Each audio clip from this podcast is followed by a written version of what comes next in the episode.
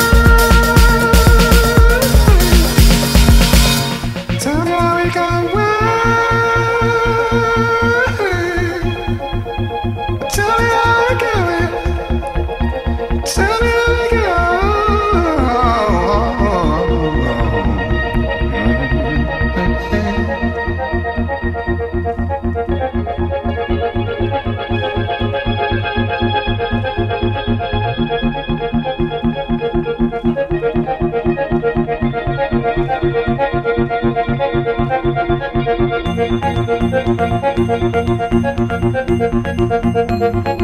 you